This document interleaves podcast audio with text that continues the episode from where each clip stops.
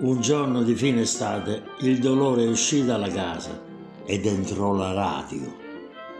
Mamma aveva smesso il lutto e papà tornò dall'isola del paese con una grande radio come quella dello spaccio. Eravamo quattro ragni seduti lì a terra a girare la manopola della frequenza radio. Nostro padre ci diceva Oh, così la rompete!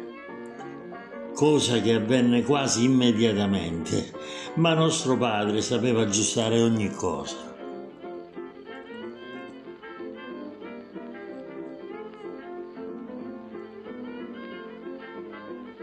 La musica invadeva casa e ballatoio e Dolly abbaiava, soprattutto quando cantavano dentro sta radio. Mamma ascoltava le canzoni napoletane col mandolino, o Solmie, De Purria Vasà, Torna Sorrento. A mio padre piaceva la lirica. Pure con la lirica Dolly abbaiava. Con i baritoni non li sopportava. Noi ascoltavamo i racconti per bambini, Edmondo de Amicis, era tutto in lingua nazionale e pian piano riuscivamo a capire sempre più le parole. Poi girando la manopola scoprimmo una radiofrequenza. Giravamo quella manopola in continuazione. Dopo foto Vovori Soldeschi. Trasmettiamo ora il segnale orario nei nostri intorni alle 7. Direi se droge. Tunni tunni tunni pam. Peppe, Nina, vi state fermi con quelle cazzo di mani, con quella cazzo di manopola? E nostro padre aveva ragione. Era la lingua di una nazione dopo l'orizzonte. Capimmo anche quella lingua. Dove giudo lo dicevano al mattino e dove pese alla sera. Buongiorno e buonasera. Poi le notizie del giornale radio. Parlavano strano, ma nostro padre capiva e stava attento e noi zitti. E visto che dovevamo stare zitti, uscivamo fuori per andare a vedere di rompere qualcosa a Gennaro. Iniziò nuovamente quel vento gelido di tramontana. Il sole se ne andava subito. Noi lì seduti alla panca del ballatoio. Noi tre. Michele lo avevano iscritto alla scuola. Era il più grande, toccava a lui. Nonostante fosse già grandicello, eh. Non c'erano soldi per mandarci tutti a scuola. Noi ci domandavamo quanto tempo avrebbe resistito nostro fratello dentro quei banchi, fermo, sempre fermo. Per quanto tempo? Dormiva a casa di zia Maria.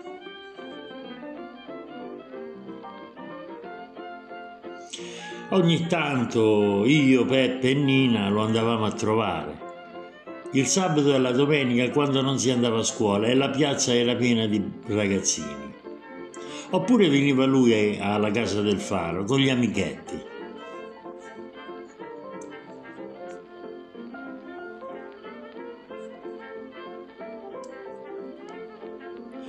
Una di queste domeniche facemmo due scoperte, sempre all'isola del paese. Dietro la chiesa c'era una grande distesa di campo. Era il punto più alto dell'isola Eravamo lì per giocare con i nostri compagni e cugini. Loro ci fecero vedere lì in fondo all'orizzonte.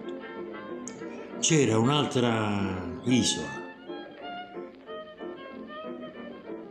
Piana. Quella era l'isola piana. Ad occhio e croce Michele calcolò che era distante circa 12 miglia, la stessa distanza del continente. Quindi le isole erano cinque, non quattro.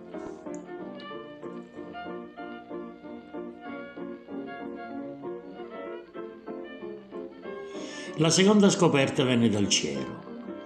Uno stormo strano d'uccelli appariva e scompariva dalle nuvole. Con i rombi dei motori. Ci passò sulle teste, andava al continente. Era uno stormo d'aerei. Ce lo disse Michele e lui andava a scuola.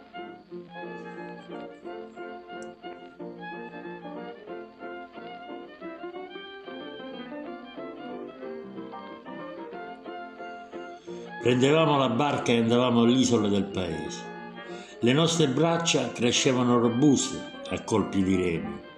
Antonio, il maestro d'ascia, stava costruendo un gozzo. Michele il sabato e la domenica era lì alla marina ad aiutarlo e a imparare un mestiere. Noi su al paese avevamo preso ognuno la propria distrazione. Nina entrava e usciva dalle case dove stavano le bambine con, come lei. Peppe eh, si infilava tra gli uomini nella cantina dove giocavano a carte. Prendeva i mozziconi e fumava.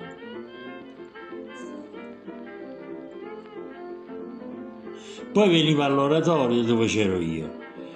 Nonostante Michele imparava a leggere e scrivere facendo le stampelle sul quaderno, sapeva già cosa c'era scritto sulle mura delle abitazioni e lo diceva a noi.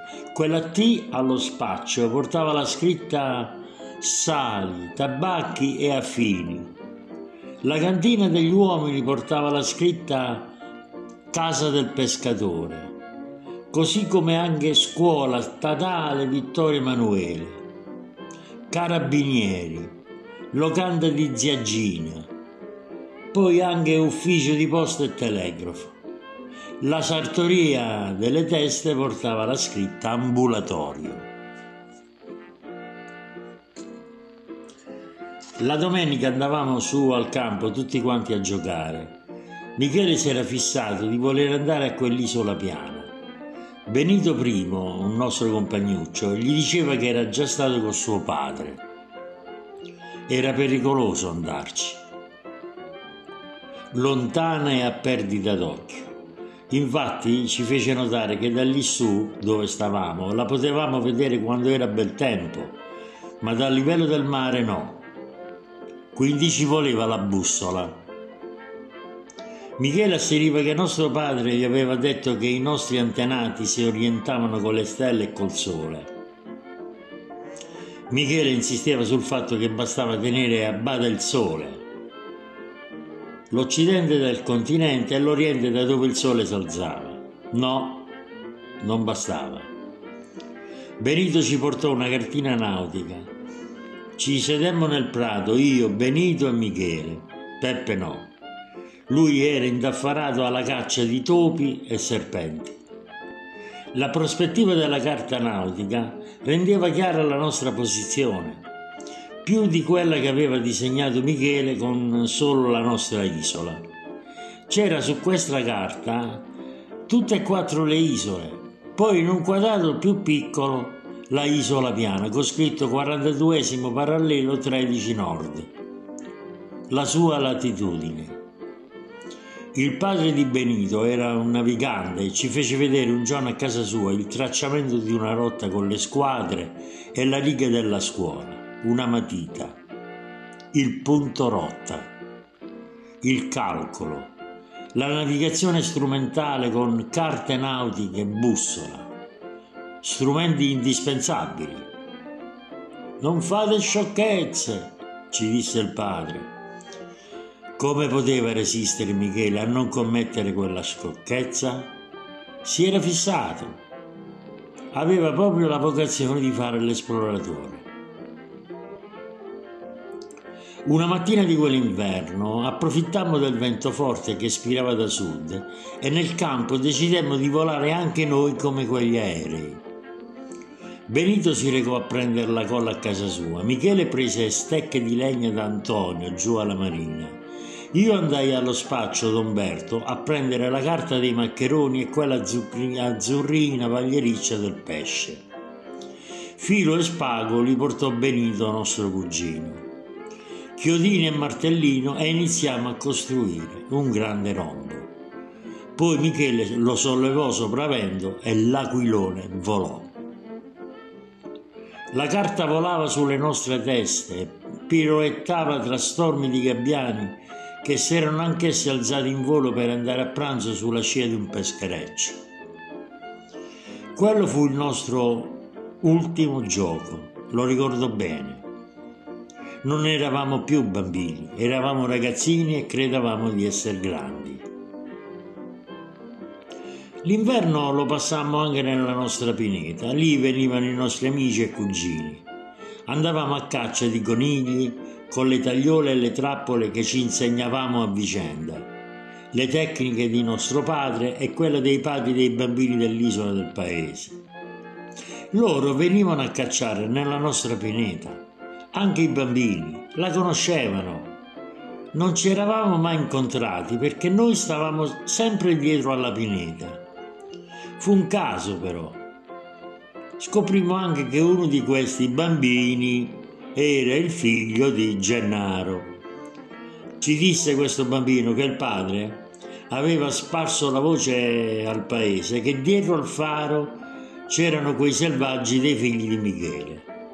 Diceva agli altri pescatori di non andare lì dietro alla cala del vapore e sotto la baia del faro, perché quei fetenti sparavano col fucile rompevano le reti e rubavano le aragoste nelle nasse. Così, per far del bene al nostro amichetto, non molestammo più a questo Gennaro. Credevamo di essere grandi, queste cose non si dovevano più fare. Credevamo di essere grandi e così quella mattina di luglio partimmo che era ancora buio. A nostro padre avevamo detto che saremmo stati in giro a pescare sia una notte con la nuova barca di Antonio. Avevamo con noi la bisaccia col pane, il formaggio, la borraccia dell'acqua, la bussola, un salvagente, gli stivali, le nazionali senza filtro rubate al padre di Benito, i fiammiferi, un mezzo marinaio, un canocchiale, il coltello, l'accetta, tutto a bordo con il cugino Benito, Benito I, Raffaele, io, Peppe e Michele. Sei marinai pronti al viaggio. Raffaele allascava il cavo, Peppe il suo l'angora da fondo. A babordo c'ero io con la bussola. Michele dette timone alla banda. Era lui che teneva la barra. Eravamo pronti al bordeggio. La vera era al vento di nord-est. Benito Cugino e Benito Prino controllavano vela e dislocamento. Si muovevano. Navigammo a puntare un gavitello, la piccola boa di segnalazione di una rete. Benito allascò e passato il gavitello il timone virò a dritta a prendere il vento. Eravamo già da mezz'ora in navigazione delusi di stare ancora sotto le nostre isole. Provammo ad orzare e poi in panna. Il vento era calato. Il piano nautico cambiò. Il comandante Michele decise di ammaniare le vele del gozzo di Antonio. Oh Issa! Oh Issa! Lente e precise remate di due marinai di spalle alla prua.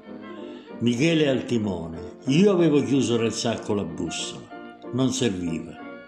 Michele sapeva dove era la direzione dell'isola piana. Era a nord. Navigammo per tanto tempo. Eravamo un puntino nel mare.